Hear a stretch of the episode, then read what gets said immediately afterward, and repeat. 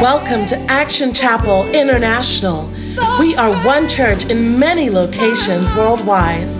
We are so excited that you took the time to join us today to feed on God's Word and to enrich your spirit. We know that your life will never be the same. Now, please join us for this powerful message.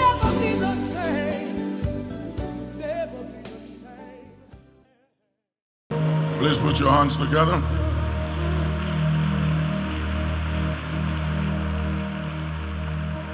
With your hands lifted up. Say, Heavenly Father, this morning I judge myself that I may not be judged. The Bible said, Judge yourself that you may not be judged. I renounce every sin, self committed sins, transgressions, iniquities, bloodline, self committed issues. In the name of Jesus, I repent where repentance is necessary. And in the name of Jesus, I humble myself under the mighty hand of God to be guided, to be directed, and to walk with humility before the Lord, having no confidence in myself, but in Him. Holy Spirit, as I judge myself and renounce iniquity, transgressions, and sins, cleanse me now by the Holy Spirit, and right now, free me from every error, pride, deception, arrogance, in the name of Jesus. Thank you, Heavenly Father, for the cleansing of the blood. Now I break the spirit of misrepresentation. I bind the spirit of misrepresentation. I bind the spirit of error. And I bind provocation right now as I put my hands together in Jesus' name. The name of Jesus. Amen. You may be seated in heavenly places. It's good to be with you this morning. Thank you for coming and thank you for tuning in wherever you are across the nations. Uh, for weeks now, we've been treating the Holy Spirit and we've been treating the gifts or the manifestations of the Spirit. We've also been talking about the fivefold ministry gifts. Um, it will take many, many, many months and weeks to exhaust it. It's not something we can begin and just finish like that. It, it, it has a lot of depths. Uh, but there have been a lot of uh, questions and uh, misunderstanding about some of the things that I have mentioned, like the prophet or the office of the prophet. And there are some that believe that uh, the prophet or the office of the prophet does not exist anymore under the New Testament dispensation or era. Then there are also people who believe that the apostolic gift or the gift of the apostle or the office of the apostle ended with the last apostle. And those are all misunderstanding. It's not true. Um, the office of the apostle still exists, and the office of a prophet is still relevant today. The difference between the function of the Old Testament and the New Testament prophet is what we should look at. The Old Testament prophets, because the Old Testament believers and the Old Testament prophets were not born again, the functions of New Testament and Old Testament prophets are different. So you have to keep that in mind. That is the issue here we are dealing with. What the Old Testament prophet did in their dispensation is different from what the New Testament prophets are to do in their time. One scripture that a lot of people use to uh, create some kind of misunderstanding is Hebrews chapter 1, from verse 1 to 2. God, Hebrews.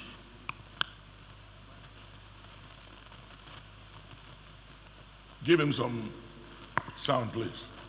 God, who at various times and in various ways spoke in time past to the fathers. Underline the word in time past. That is Old Testament believers. He spoke to the fathers by the prophets. Has in these last days spoken to us by his Son, whom he has appointed heir of all things, through whom also he made the worlds. So, under the Old Testament, because they were not born again and the prophets were not also born again, the Holy Spirit did not dwell in them. The Holy Spirit came upon them every now and then.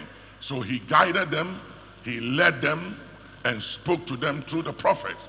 But in the New Testament, because the New Testament believers are born again and the Holy Spirit dwells in us and don't just come upon us and leave, but is in us, is on us, is with us.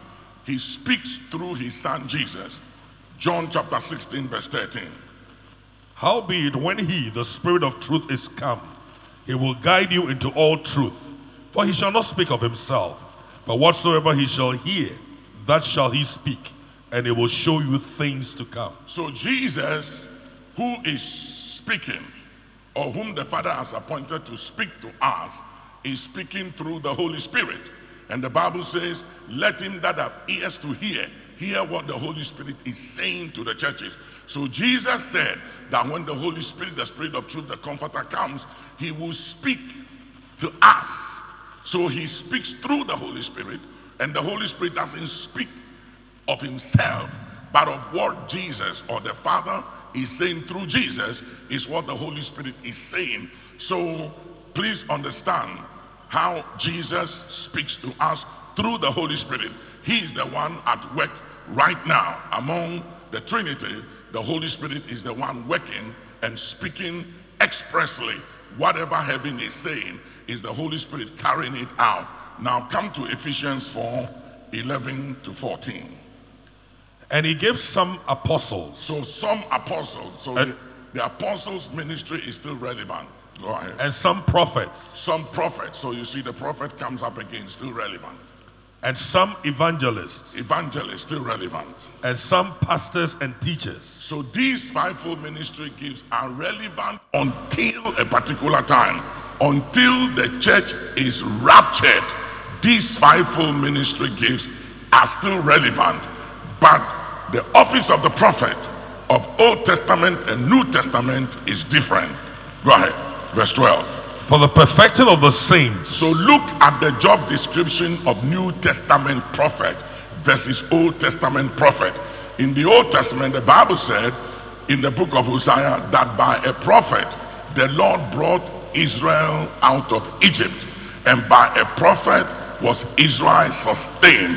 But in the New Testament, is by the Holy Spirit we are brought out by the Holy Spirit and we are sustained by the Holy Spirit, not by a prophet or an apostle, teacher, evangelist, pastor. It's very important. You must understand that difference. Go ahead.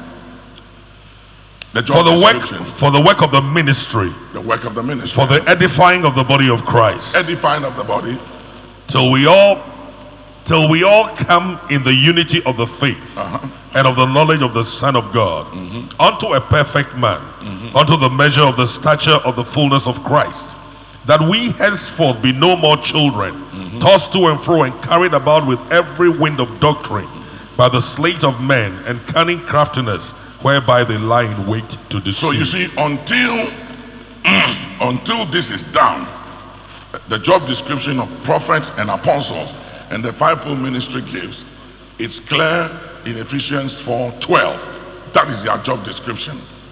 The prophets and the apostles and the fivefold ministry gives, their responsibility or job is not to lead or to guide the church or the believer.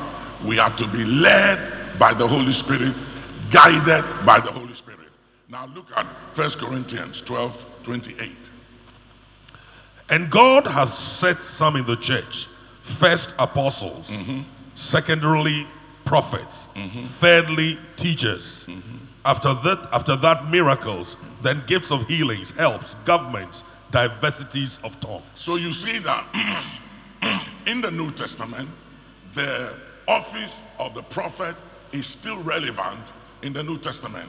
And these fivefold ministry gifts don't come to an end until we've seen Ephesians 4 11 to 14. Until the rapture of the church. They are still relevant until the rapture of the church. So keep that in mind. Look at Acts 13 1 to 2. Now there were in the church that was at Antioch certain prophets and teachers. Underline the word certain prophets and teachers. Look at their job description. Mhm. As Barnabas and Simeon that was called Niger, and Lucius of Cyrene, and Manaen, which had been brought up with Herod the Tetrarch and Saul. As they ministered to the Lord and fasted, the Holy Ghost said, Separate me, Barnabas and Saul, for the work whereunto I have called them. You see, so one of the works of the New Testament prophet is to confirm what God has already done or said. He said, Separate me, Paul and Barnabas, unto the work of which I have called them. They are already called. I want confirmation. I I'm confirming what is already done. So Paul and Barnabas were already in the know. This wasn't the first time that the Holy Spirit spoke through the prophets. Now, under, underline the word, the, it was the Holy Spirit who spoke through the prophets as he will to confirm what is already done. So, at this time, when Paul and Barnabas were separated to the work whereunto they were called or chosen already, it was a confirmation. It wasn't like they just came to church and then the Holy Spirit through a prophet spoke and said, You have been chosen to the work of the ministry, resign, leave Ghana, go to Asia, go to Japan or China or Hong Kong. That is confusion. They, they were already called, they were already informed, they were already in the know, and the Holy Spirit confirmed what they knew already that both of them have been called to the work of the ministry. So it was more of a confirmation. Amen. Look at Acts 21 9 to 11. And the same man had four daughters, virgins, which did prophesy. And as we tarried there many days, there came down from Judea a certain prophet named Agabus. And when he was come unto us, he took Paul's girdle and bound his own hands and feet and said, Thus saith the Holy Ghost. Underline the word again. That says the Holy Ghost. New Testament prophets. That says the Holy Ghost. Go ahead. So shall the Jews at Jerusalem bind the man that owneth this girdle, and shall deliver him into the hands of the Gentiles. So Philip had four daughters who prophesied. And I said that the common gift of prophecy or the gift of prophecy is not just common. The gift of prophecy comes for edification, exaltation, and comfort. It doesn't foretell. And so they prophesied, but they did not operate in the office of a prophet, which must possess the gift of prophecy and two of the revelational gifts either the word of knowledge with the word of wisdom or the word of wisdom with the discerning of spirit. You must possess two of the revelational gifts and then the gift of prophecy. So they prophesied, but they could not see into the future, the events of the future. It was when Agabus, who stood in the office of a prophet, came, then he revealed what would befall Paul, but his assignment was not to guide or to lead Paul. So keep that in mind, it's very important. So come with me quickly to the book of Romans 8 14. Romans 8 14. For as many as are led by the Spirit of God, they are the sons of God. So clearly, New Testament, we are led by the Holy Spirit. He that have ears to hear, let him hear what the Holy Spirit is saying to the churches. So God's ultimate plan and desire for you and I as a believer is to be led by the Holy Spirit, not by prophets, not by apostle, not by the fivefold ministry gifts, but by the Holy Spirit. Now, every now and then, the Holy Spirit may use a prophet and may use an apostle or any of the fivefold ministry gifts to confirm something that he has already done or planned for the believer. Their job is to confirm things that have already been done by God. But that is not as any prophet or apostle or teacher wills, is as he, the Holy Spirit, wills. So, no matter how gifted any prophet or any apostle or teacher, an evangelist, bishop, an apostle, whoever we are may be, the ultimate goal is that every believer must come to a place where we are led by the Spirit of God and where we learn to know and to hear the voice of the Holy Spirit. Let him that have ears to hear, hear what the Spirit is saying to the churches. My sheep know my voice, a stranger's voice they will not follow. Amen. John 4 24. God is a spirit, and they that worship him must worship him in spirit and in truth. So we worship God with our spirit, not with our soul, and not with our body, not with our intellect, not with our reason, not with our emotions, but our spirit.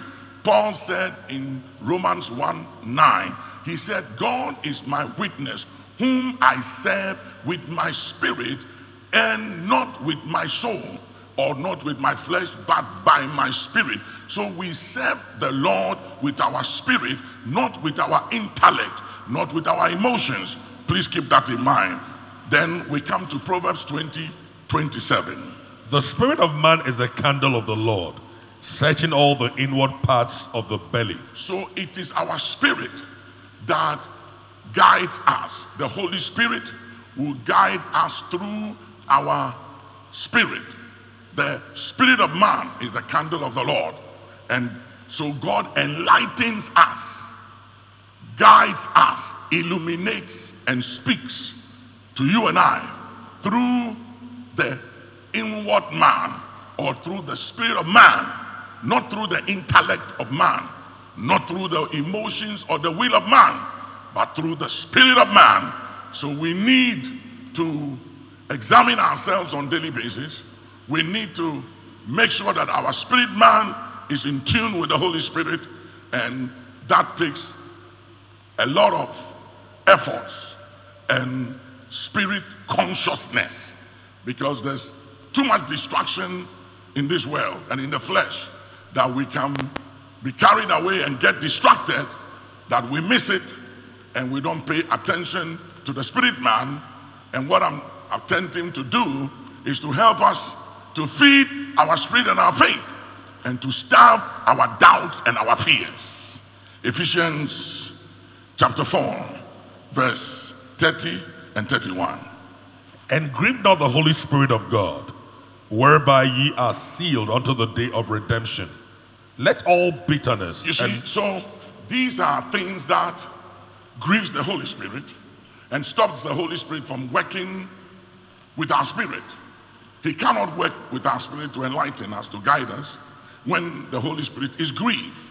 And there are things you and I do that grieves the Holy Spirit. And every unrighteousness is sin. And sin comes every now and then to grieve the Holy Spirit, and the word grieve to make him sad. And when the Spirit is sad, we are denied, our spirit man is denied of the inspiration and the guidance of the Holy Spirit. The Bible said that there is a spirit in man, and the inspiration, which is the breath of God, of the Most High, giveth him understanding. So our spirit man will lack understanding when the Holy Spirit, which is the breath of God, it's grief, it's sad because we are not paying attention, we are not listening, we are into ourselves and into reasoning more than being spiritual consciousness or spiritually conscious. Go ahead. let all bitterness You see, bitterness, bitterness, and this is not speaking to be- unbelievers, this is speaking to the church. So you can be a believer, born again, Holy Spirit filled, and be bitter and bitter. And bitterness is one of the things that grieves the Holy Spirit. And every now and then, you and I have causes. You always have a reason to be bitter, to be offended, to be hurt by a friend, a loved one. You feel betrayed, you feel used, and so you get bitter And whenever we get bitter, we grieve the Holy Spirit. And our spirit man is also denied of guidance of the Holy Spirit. Go ahead. And wrath. Wrath here, it goes beyond just anger. The word wrath here is dealing with the spirit of vengeance or revenge, where because you are bitter, you are hurt, you're offended, you want to settle score with somebody, you want something bad to happen to prove a point, you go to any extent to hurt somebody, irrespective of who they are, what they stand for, what they do. You don't care. You don't care the extent to which you damage them. You have to settle scores. You are, justi- you are justifying your pain. You are justifying the offense and the hurt. And so you become desensitized, bitter. You want vengeance. You want to settle score. You want to prove a point. So you become cold. At that point, you grieve the Holy Spirit. You make him sad. Because at that point, you are stuck in the mud. He can't use you. Your spirit man at that time is starved. You are starving your spirit. You can't receive. You are disconnected from the frequencies of heaven. God can't download anything into you. During the time you are bitter till you come out, you're on your own. You're in a very dangerous place. He can't help you, nor help anyone you care about or love, because you have allowed yourself to become a vessel and an instrument for the devil to use you, even though you're a believer. Go ahead. And anger. Anger lies in the bosom of fools. That's what happened when you see people angry. They want to prove a point. They are justifying their pain. And anger is one of the things that grieves the Holy Spirit. Right. And clamor. Clamor. You, you have to be very careful that you don't cultivate the attitude of speaking ill or evil of people.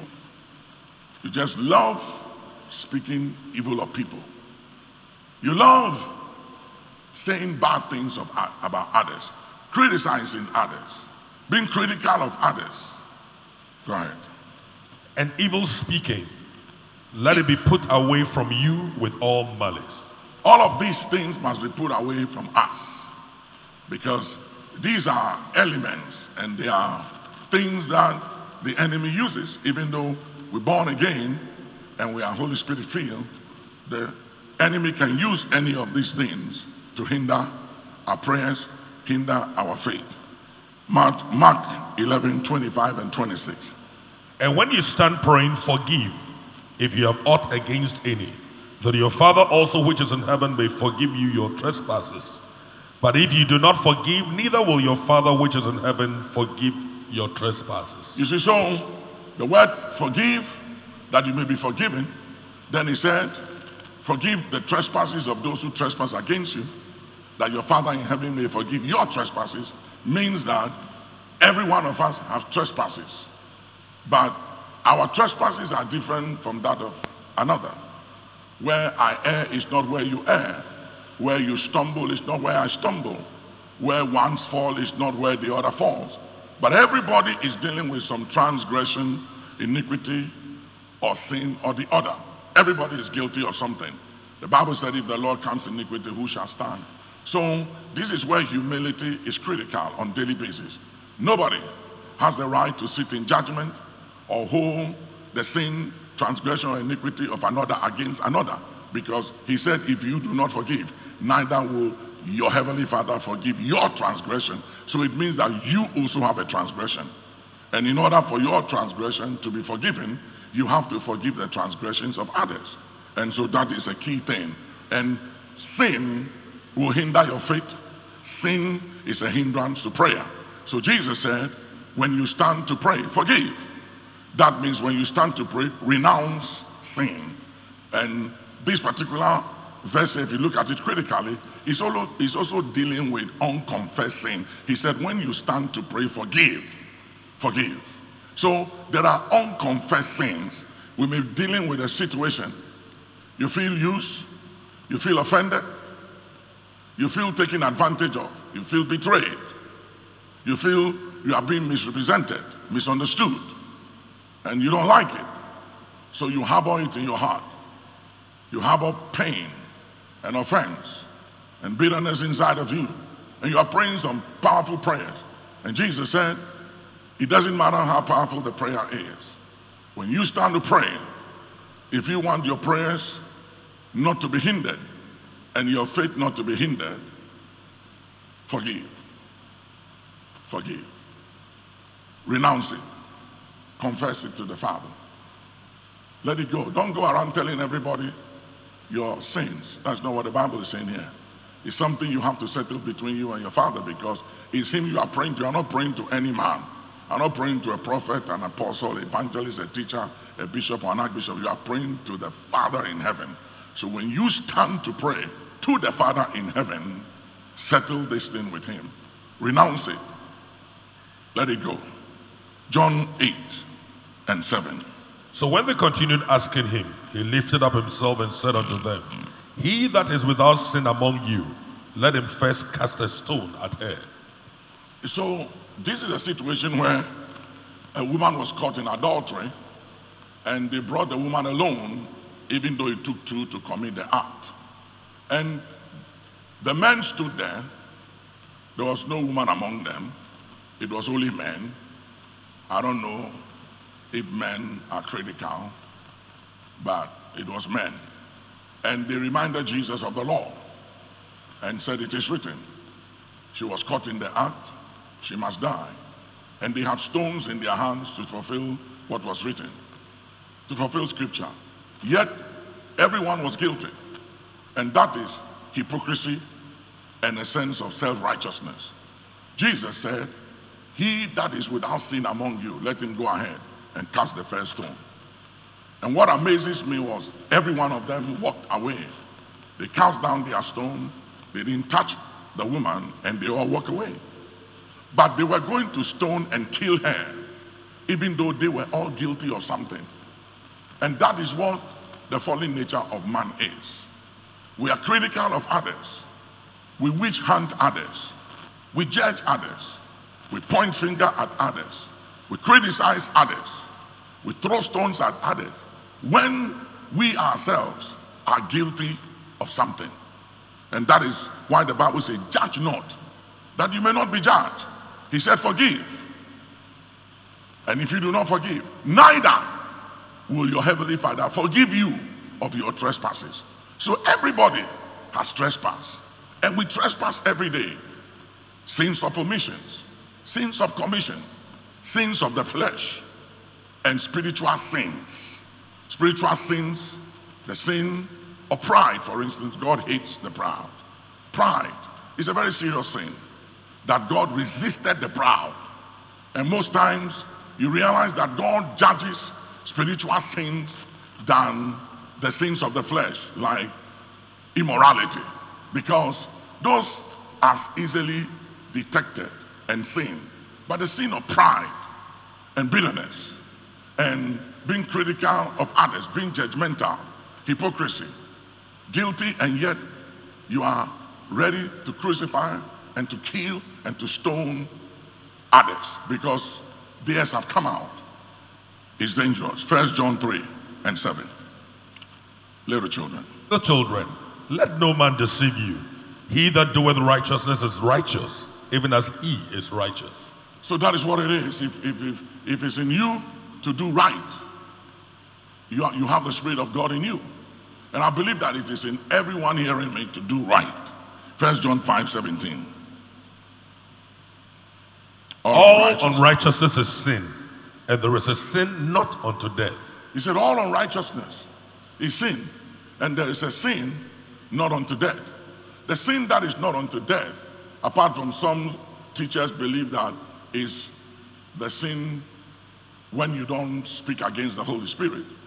But it also has to do with unconfessed sins, that unconfessed sins, and also when we don't judge ourselves. I remember many years ago, um, there was a great prophet in America called William Branham, and uh, it is said that he believed that he was Elijah who would precede the coming of the Lord. And because he was so anointed and so gifted, uh, he made a lot of disciples who believed that he was the, Eli- the Elijah of the time.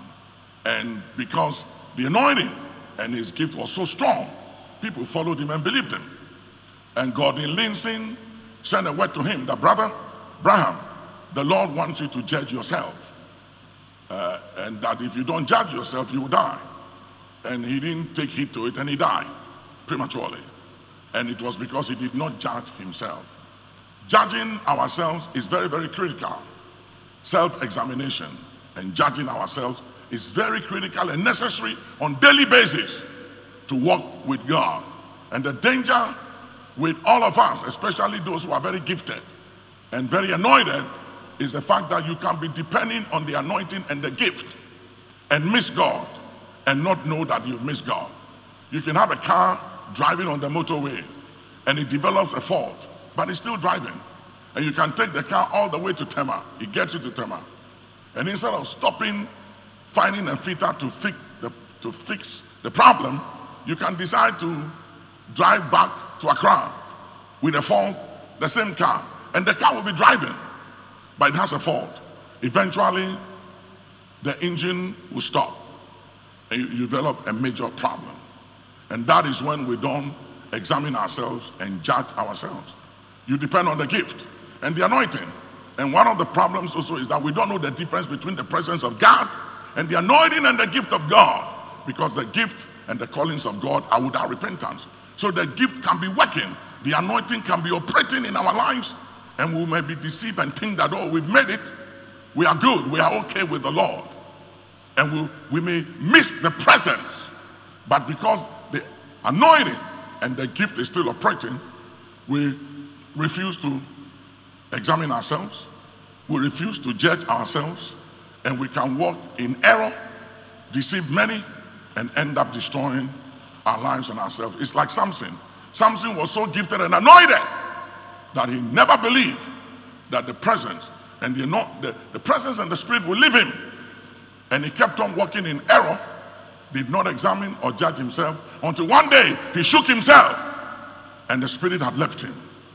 I pray that it will not be so in our case.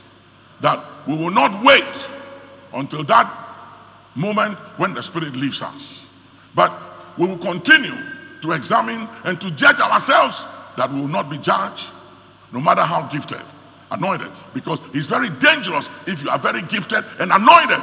You can walk in the gift and in the callings of God without, without, without, without repentance and be erring and believe everything is okay because the gift is still operating. You are a vehicle operating with a fault in the engine, and instead of taking the car to the manufacturer to service it, you feel it's okay. I can handle it. God is the manufacturer. And every now and then we err. And constant self examination brings us to the place of judging ourselves. And when we judge ourselves, the manufacturer will fix us. And then we can go on for a long time and we'll never have a breakdown on the way because the problem with the engine is fixed. Maybe the carburetor, something. Let's change it right now. And the way we change and fix it is to take the car to the manufacturer, which is the Lord, the Creator, and He will fix us. Let Him fix us to the blood of Jesus. Amen. Okay, First John, quickly. 1 7 to 10. But if we walk in the light, as He is in the light, mm-hmm. we have fellowship one with another. So, walking in the light is walking in the Word, walking in the Word, letting the Word of God be a light to our feet and a light to our path, a lamp to our feet, a light to our path, guided by the rules of the Word, the rules of engagement. Go ahead. We have fellowship one with another, and the blood of Jesus Christ, His Son, cleanseth us. It's very, very important for us to remain in fellowship. Whenever we get to a place where we cut off fellowship with the brethren, we're in trouble. Well, on Wednesday, we'll be talking about how to pass from death to life. How to pass from death to life, even though you're a believer. How you can pass from premature death to life. And one of the ways of passing from death to life is fellowshipping with the brethren, maintaining fellowship with the brethren. The Bible said, For we have passed from death to life because we love the brethren. Because we love the brethren. We must maintain love with the brethren. That's one of the way we, we pass from premature death to long life. To long life. You, you must not break fellowship with the brethren. No matter what, whatever takes you away from the brethren is darkness. Whatever makes you or compels you to disconnect and disengage from the brethren is darkness. It's not light. Irrespective of the argument, you can never justify walking in darkness. We can only justify walking in the light. And if we walk in the light as He is in the light, we must have fellowship with the brethren. If we say that we have no sin, we deceive ourselves. If we say we don't err, just because we haven't done what we call big sin or small sin, doesn't mean we haven't erred. We err every day. Even talking too much, you can sin just by talking. We sin by just talking. Talk, talk. You just talk. You you open your mouth, you just say anything. You just talk. Ah, you talk basa. Say anything like that, like a that. Just anything. You just say it. No rules, no checks, no balances. You just open your mouth and you just talk like that. Hey, you sin. If we say we are without sin, that's why self examination on daily basis is necessary so you can judge yourself on daily basis and never live a day with an unconfessed sin because every day faith is necessary every day we must pray and prayer is a daily necessity for daily survival so if our prayers will not be hindered and our faith will not be hindered then, then we must confess every unconfessed sin and it's a daily basis between you and your heavenly Father. Every day. Go ahead. If we confess our sins, He is faithful and just to forgive us our sins. He's faithful and just. The word just means He understands you. He does understand. So you must never come to a point where you feel ashamed of your, your father and you are ashamed of confessing. It doesn't matter how many times a day you sin or you err, it is necessary and critical that you confess it. That you just go to and say, Father, I'm so ashamed of myself, embarrassed. I've done it again. I missed it again. Forgive me, cleanse me, help me. For I want to do right. I want to do right, Father. I want to do right. I want to do right. And that's why Paul said, That which I will to do, I do not, and that which I don't want to do is what I do. Paul struggled with it. And we will all struggle with one thing or the other before we leave here. It's a struggle every day. We die daily. You never come to a place of perfection until you leave here. The day you get perfected, you don't need to be here. You have to get out of here.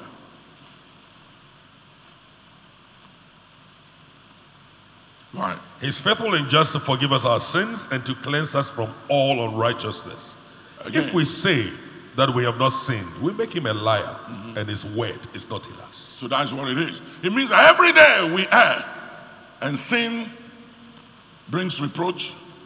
Sin is an obstacle and a hindrance to our prayers and to our faith. And the way we avoid it, overcome it, is daily self examination, judging ourselves, repenting on daily basis. And it's a daily struggle. If anybody tells you that it's not a struggle, it's a lie. All of us struggle. Every one of us, we struggle with something on daily basis. If we all have our way, we'll do things differently. But we, we don't have our way, we don't have the right. One of the greatest sins of humanity is the sin of rebellion against God, which is independence of God. We want to be independent. That's the problem. I want to be, I want to be my man, my own man, my own woman. I can do what I want to do. You just can't. There are implications, there are consequences. For every action, right or wrong, there are consequences. And that was the sin of man independence of God. I don't need God. I don't need anybody. The day you come to that place where you think you don't need God, you don't need anybody, you are finished. You are done. Just a matter of time. When God said to Adam, the day you eat of the fruit of this tree, you die, they ate, they didn't die immediately, but they were dead. What is spiritual death? Separation from God, eternal separation. They were separated from God. That very moment, the glory departed, but they didn't even know it. So you can be walking and separated from God by sin, through sin, and not even know it. God help us. Come with me, please, to 2 Corinthians 13 and 5. Examine yourselves as to whether you are in the faith. Test yourselves. Do you not know yourselves that Jesus Christ is in you, unless indeed you are disqualified? You see, he said, examine yourself. Check yourself. See if you are still in the faith. Because you can be born again and you can act like you are not born again. So many born again believers can act like they are born again. And it's very possible. That's why I say, examine yourself. Check yourself. See. Check your motive. Examine your motives, your heart. See if you are still in the faith. Simply means if you are still born again. Yeah. Because you can be born again and act like a carnal Christian, acting like you are not saved, like you are not born again, if you don't examine yourself. So self examination is very critical. Matthew 7 1 to 5, quickly. Judge not that ye be not judged. For with what judgment you judge, you shall be judged. And with what measure you mete, it shall be measured to you again.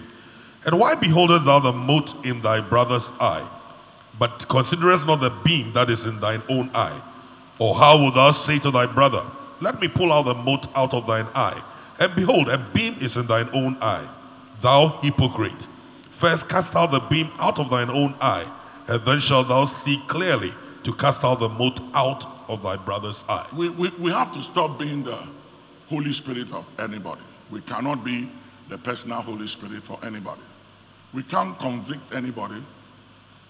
We can't convict our husbands. We can't convict our wives. We can't convict our children, our grandchildren, our parents, our loved ones. It's the job of the Holy Spirit. And it's dangerous when we get to a place where we don't listen and we think we have arrived. And especially when we begin to judge others, point finger at others. Look at him, look at her. They say this, they say that. How about this, how about that? I know this, I know that about them. Somebody came to me and said, Papa, I hear this person said something about you. Don't mind him. I, I know things about him. I can, I can tell you things. I know things. And I said, I don't want to know what you know. Whatever you know about them, please keep it to yourself. I don't want to know.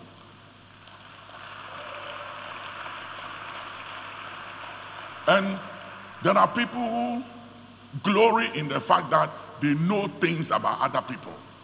And they go around priding themselves in what they know about others.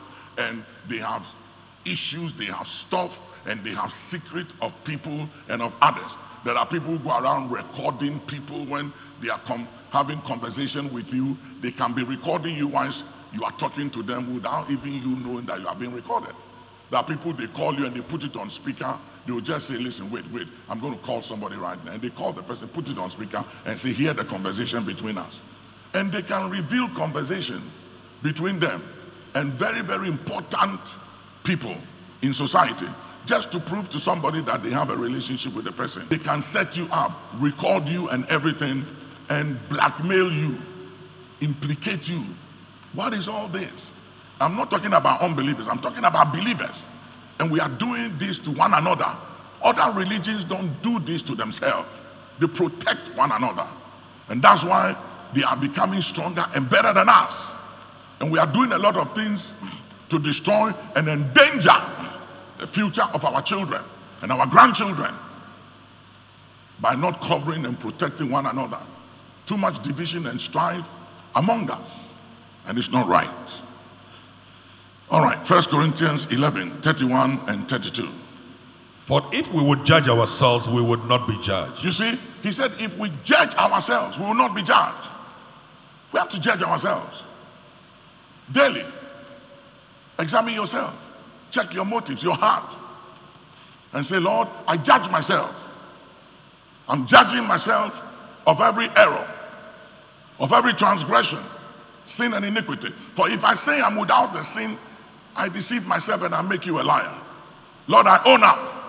I own up in the areas of my struggle. I'm judging myself. Because if we judge ourselves, we will not be judged today and it will not be held against us when we cross over to eternity. We must settle it here right now before we get there. Before you arrive at your final destination, make sure you have a visa. Because if you don't have a visa for where you are going, you can board the plane, but when you get there, they'll turn you back. They'll deport you and bring you back home. And if your visa have expired, you have to check your visa. I check different visas in my passport every now and then. I'll just say to my wife, please check this visa, please check that visa, please check that visa. And please check my passport. Make sure it's not expired because if your passport is expired for some number of months, it, it, you are left with some number of months, you can't apply for a visa. If you go to apply for a visa, they won't give it to you. You have to renew your, your passport, and your visa must not ex- be expired for some number of time before you reapply. There are rules. There are rules. So make sure that we are within the rules and examining ourselves, judging ourselves, help us to stay within the rules. They are set rules. And it's self-examination on daily basis judging ourselves of little, little, little, little things that helps us to take the car to the manufacturer to fix it. Go ahead. But when we are judged, we are chastised, we are chastened of the Lord, that we should not be condemned with the world. That's it. That's the reason why we must examine ourselves and judge ourselves so that we don't end up condemned with the world because the world is already condemned. Why? Because they never judge themselves. The unbelievers don't judge themselves. They believe that everything they do, right or wrong, is right. They, everything goes with the unbeliever. Everything goes. That's why being a believer can be tough. Because I remember when I got born again, among 37 brothers and sisters, six on my mother's side, 43, and I was a new believer, everything I did was criticized. They criticized me over everything. When they are going out and I don't go, I'm criticized. Uh, when they smoke and I don't smoke, I'm criticized because I used to smoke. And they drink and I don't drink, they criticize me because I used to drink. I used to go to the nightclubs. I used to hang with them. And, I used to fool with them. And so they said, Come on, what, what are you trying to tell us? Are, are you trying to say you are better than us? What is this whole new thing where you I don't smoke, I don't drink? Please get away, please. Who, who, who born you? Um, get away, Ray. Who born you? You too. You are trying, suddenly you become an angel. You are not an angel. We know you. We have your story. We have your history. We know you, you, you, you. And it makes being born again difficult. But you must stand for something. And after years struggling through many things, ups and downs, they realized that I meant business. I was serious with God and, and, and many has come to know the Lord. But it was a fight, it was a struggle. And sometimes you feel like, you know what, it's not, it really doesn't matter because you are all alone. Everybody goes to town and you're alone in the house. And you play the Bible on tape and you read and pray and play uh, worship, praise and worship, music, songs, do all those things. And they come so late and you hear them smiling, coming in with their boyfriends, girlfriends. And it's like, something is wrong with you. There is nothing wrong with you. You are working out your own salvation with fear and trembling. But the fact of the matter is that I'll be honest with you, it's not easy. So if you, I'm not telling you it's easy. It's not. It's a struggle. It's a fight. It's a daily struggle and daily fight. Because people will criticize. I'm talking about your own loved ones. They will say things to you, and you can be easily discouraged. But just keep fighting. Amen. Okay, we are through with that, Bishop. Yes. Okay, First Corinthians 2:15. But he that is spiritual judgeth all things, yet he himself is judge of no man. You see, so we want to stop here. He that is spiritual judges all things, and therefore he's judged by no man. So God said, if you fix it, there will be no need for me to fix it. How do you fix it? You examine yourself and you judge yourself. And God said, if you judge yourself, there'll be no need to judge you because I'm a just God. And if you don't deal with it, I have to deal with it. So you correct it, make right of the wrong, and there'll be no need for you to be corrected by me or anybody. And in doing that is a daily self examination, judging ourselves daily, and repenting and renouncing to God and confessing to God unconfessed sins. If we do that, we'll have strong witness of the Spirit. If we do that, the Holy Spirit will be able to bear witness with our spirit, guide us through our spirit, and we will be truly the sons and the daughters of God. We will not fall short or come short of the glory of God and of the presence of God. And I hear you, hear me. I prefer the presence than the anointing and the gift. Because where the presence is, everything else is there. When you have the presence of God, you have the fullness of Him that filleth all in all. The gift and the anointing, they come and they go. But the presence of God, you can't have all the giftings. You can't have all the anointing. Jesus was the only one who was baptized without measure. So when you have the presence of God, you have everything. I'll go for the presence than the gift, than the anointing. And to have the presence of God with you and I, we must examine ourselves daily. We must judge ourselves daily, repent daily, and not live a life of an unconfessed sin. Sometimes the Holy Ghost will convict me of something and said, you, didn't talk to that individual well. The way you went off on the phone wasn't right. You, you reacted. You shouldn't have reacted. You didn't hear the other side. You just reacted. You didn't do right. And I'm convicted. And sometimes I get so busy that I forget to deal with it.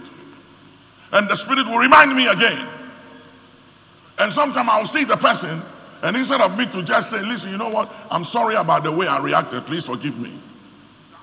I just will say, Oh, it doesn't matter. It matters. It does matter. Because that is also a child of God. Jesus shed his blood for them.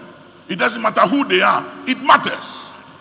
When you offend somebody, when you hurt somebody, and the Spirit checks you and convicts you, you must be willing enough to humble yourself. I remember many years ago, I was in a cast with crutches, and something came to my attention with Bishop Dag.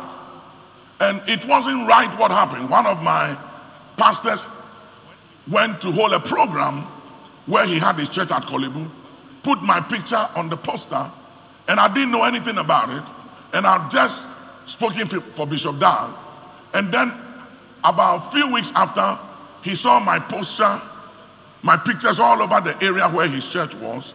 I was holding a program right in that area. It's like we are here at this particular location, and then Bishop Dag comes to do a meeting next door somewhere here.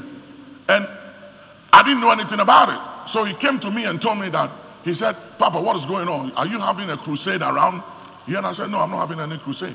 So I found out that the crusade director in charge of outreach and crusade was holding a service right where Bishop Dag's church was. So I called him and I said, Brother, why are you doing this? He said, But you're giving us a mandate to win souls and to hold crusades everywhere. And we have the right to go anywhere we want. And I said, Yes, you do. But you know, I have a relationship with Bishop Dag, so at least you should have told me that you are going to that area, and I would have informed him. He's not saying you shouldn't hold a crusade there, but it's not nice that you go to an area where he's holding his service and you start something there. So I had to go to his house with my crutches to apologize to the bishop. I'm sorry about what happened. I've investigated. It is true, but I don't know anything about it. But I take responsibility. It will be corrected. It won't happen again. Now, it didn't, it didn't stop me. It didn't stop me from being the archbishop. It didn't take my anointing away. It didn't change me. It didn't decrease my anointing. It didn't do anything wrong to me. I believe that it was a right thing I did. And because relationship will take you where money, anointing, and gift will not take you. You know? It is, it is believed that relationship is the tree upon which money and longevity grows. People today have value for money than relationship. It's a very dangerous thing. And that love for money is one of the major sins of the end time. That people will go for money irrespective. They don't care who they hurt. They don't care what they let go. They don't care giving up values and giving up strategic relationships and loved ones. They don't care as long as they get money. It's like money is everything. Through this season of coronavirus, look at people with money dying like chickens and mosquitoes. And the money can't save them. Why is money so important to you? Why is money so relevant that you are willing to give up anything just to have money? Hear me. Money has expiry date and money has limitation. Let us pray. Please stand. We know that you were blessed by that message, and we look forward to sharing God's word with you once again. For more information on this and many other Action Chapel International products and messages, you may visit our Dominion Bookshop located on the premises of Action Chapel, Spintex Road. Or you may call our offices on 030-701-1851 or you may also visit us online at www.actionchapel.net. Once again, thank you for joining us today and may your life continue to be changed in God's presence.